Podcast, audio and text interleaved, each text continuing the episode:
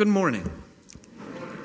Uh, just a reminder a couple things on our calendar. Uh, for today, this evening, we'll be having a youth group pizza and planning party this evening from 6 to 8 p.m. And any youth who are in the uh, second year confirmation class or higher are uh, welcome to come and attend that meeting. And we'll be planning what we'll be doing for the next couple years in the run up to the next uh, national youth gathering. Also, next Sunday, we're having a voters' meeting following the second service, and there'll be a light luncheon provided also at that time. Our first reading for this, the third Sunday of Easter, is from the second chapter of Acts. Peter, standing with the eleven, lifted up his voice and addressed them. Let all the house of Israel therefore know for certain that God has made him both Lord and Christ, this Jesus whom you crucified. Now, when they heard this, they were cut to the heart and said to Peter and the rest of the apostles, Brothers, what shall we do? And Peter said to them, Repent and be baptized, every one of you, in the name of Jesus Christ, for the forgiveness of your sins, and you will receive the gift of the Holy Spirit. For the promise is for you and for your children, and for all who are far off, everyone whom the Lord our God calls to himself. And with many other words, he bore witness and continued to exhort them, saying, Save yourselves from this crooked generation.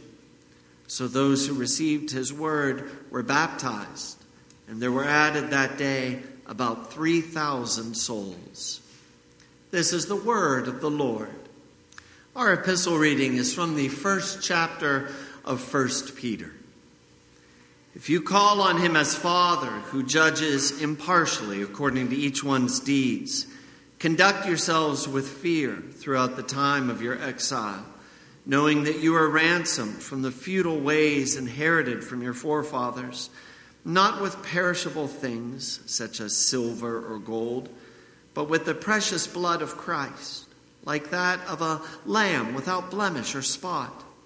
He was foreknown before the foundation of the world, but was made manifest in the last times for your sake who through him are believers in God, who raised him from the dead and gave him glory, so that your faith and hope are in God, having purified your souls by your obedience to the truth for a sincere brotherly love.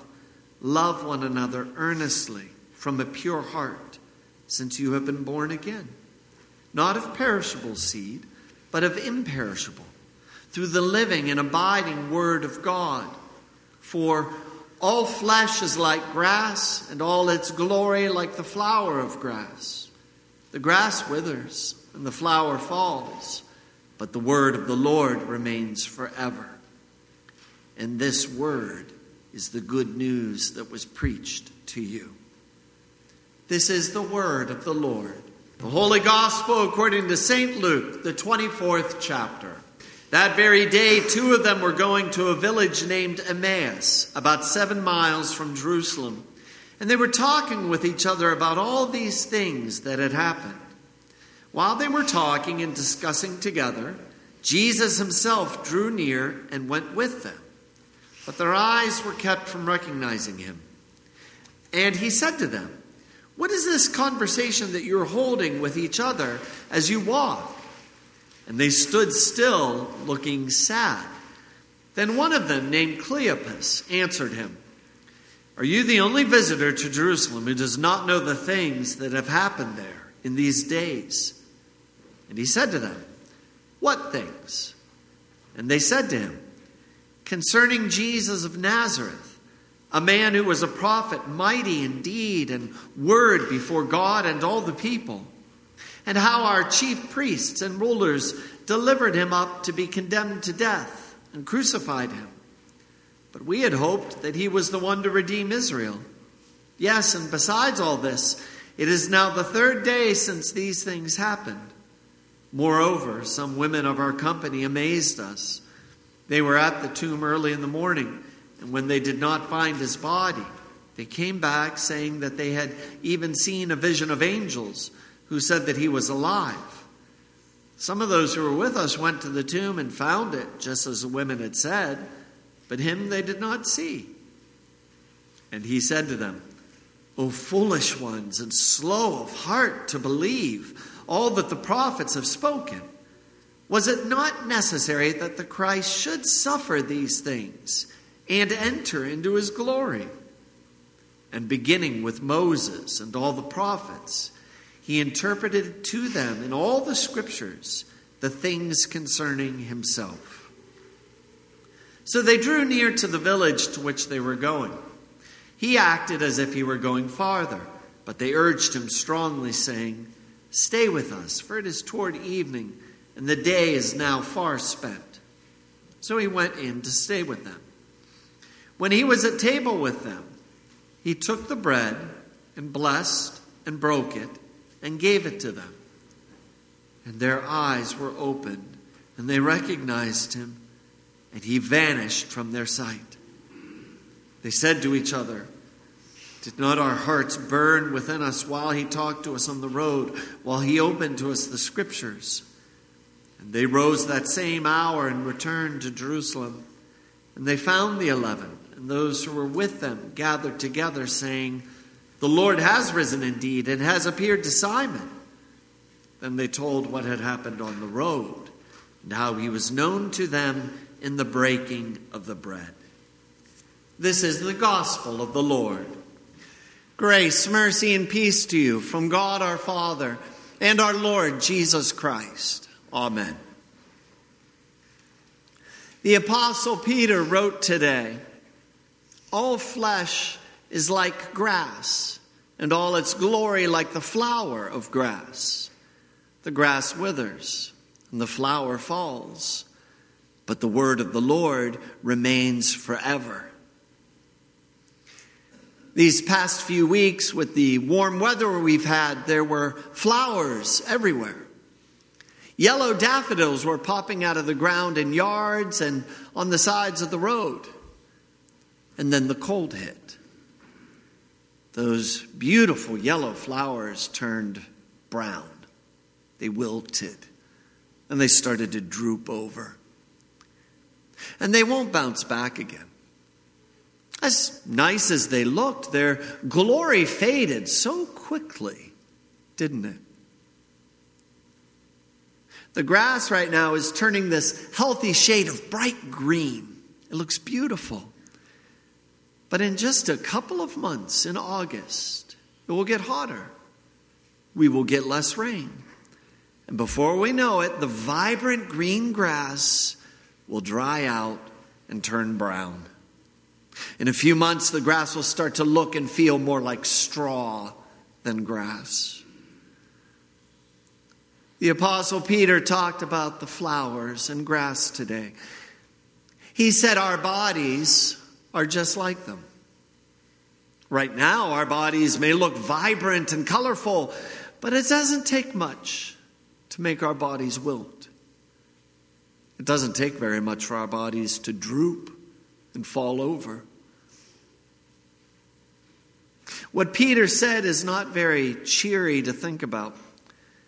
The beautiful flowers we see are here, and so quickly they're gone. The lush grass we welcome in the spring won't even look the same in a few months. And the same thing will happen to our bodies. Over time, our bodies will change. None of these things last forever. None of them will. I mean, it almost sounds like a no brainer. Of course, flowers don't last forever. And of course, grass won't last forever. And of course, our bodies won't last forever. Why do we even have to say that? But I think we do have to say that. Because so often we act like they will last forever.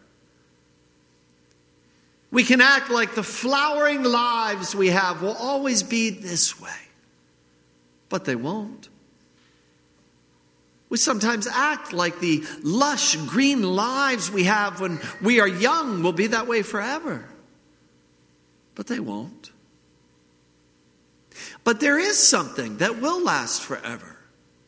There is one thing that does last forever that we probably don't even think about very much. There is one thing that is eternal, and we probably don't even consider it to be eternal. This is what the Apostle Peter said today. All flesh is like grass, and all its glory like the flower of grass. The grass withers, and the flower falls.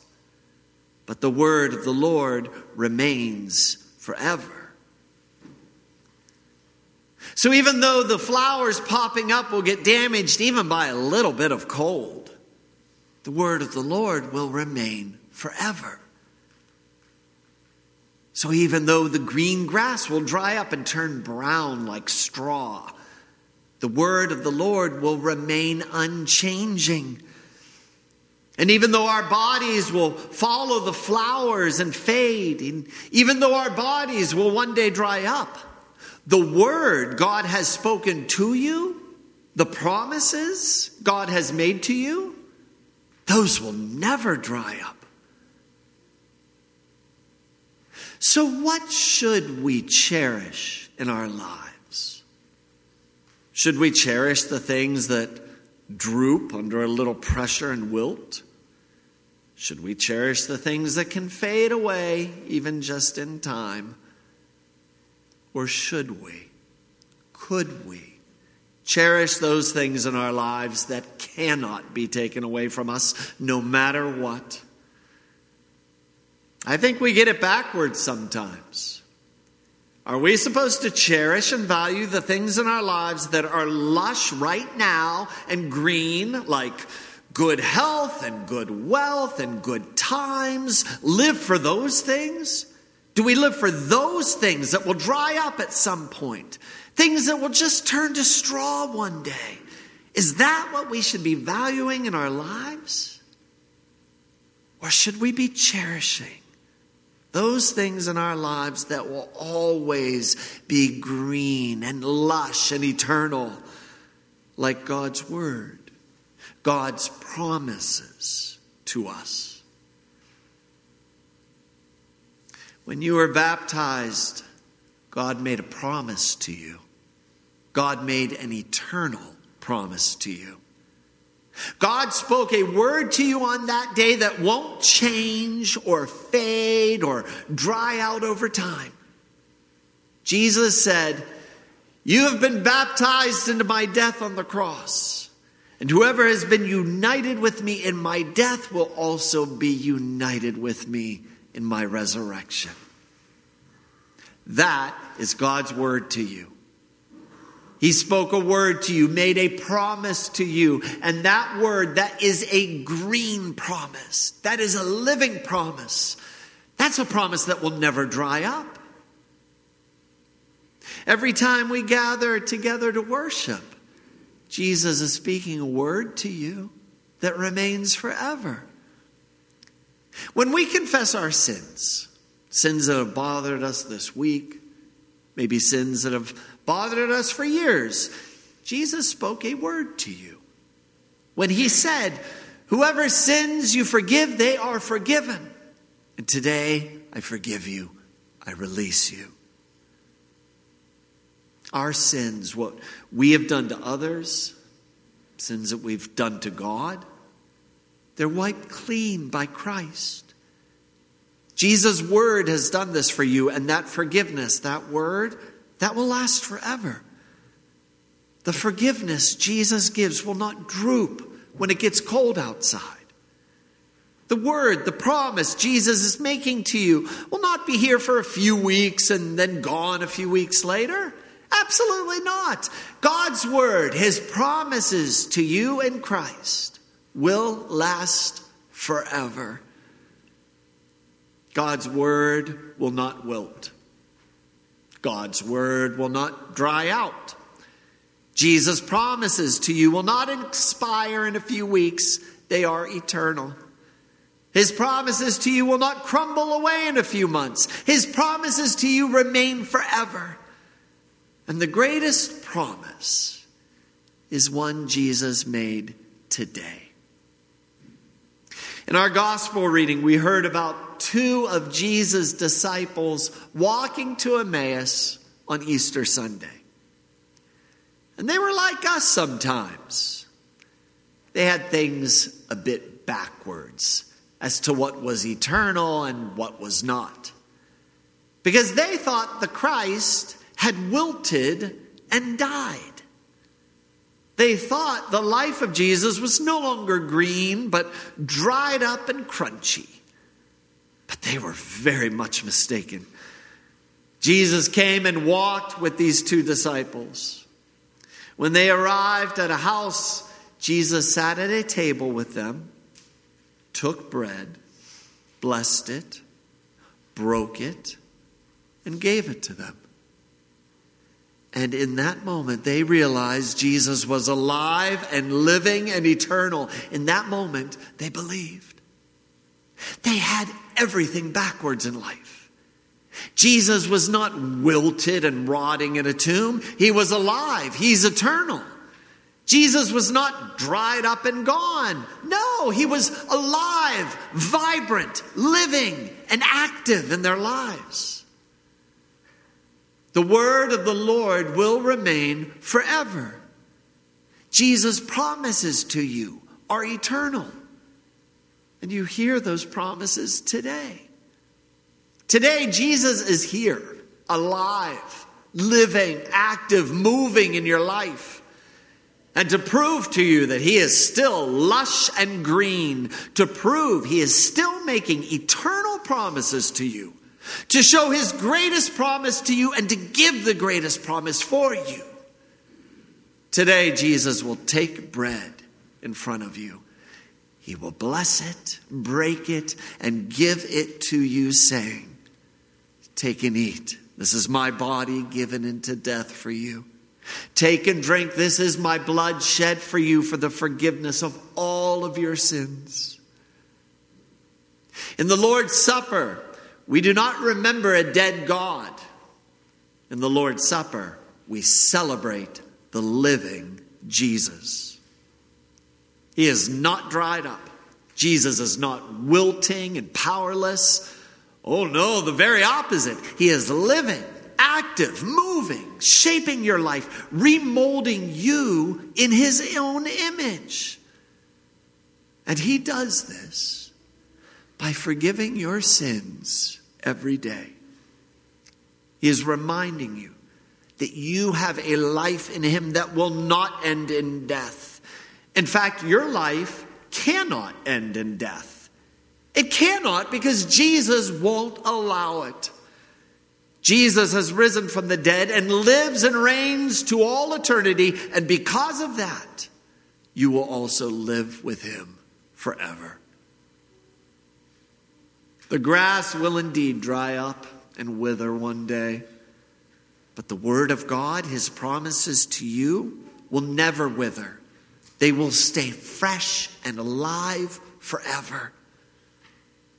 And all flowers will fall over and sometimes pass away so quickly, but not God's promises to you.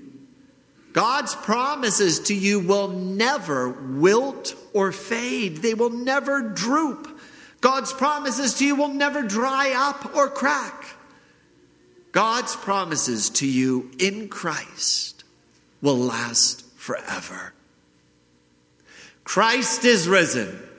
He is risen indeed. Alleluia. Amen.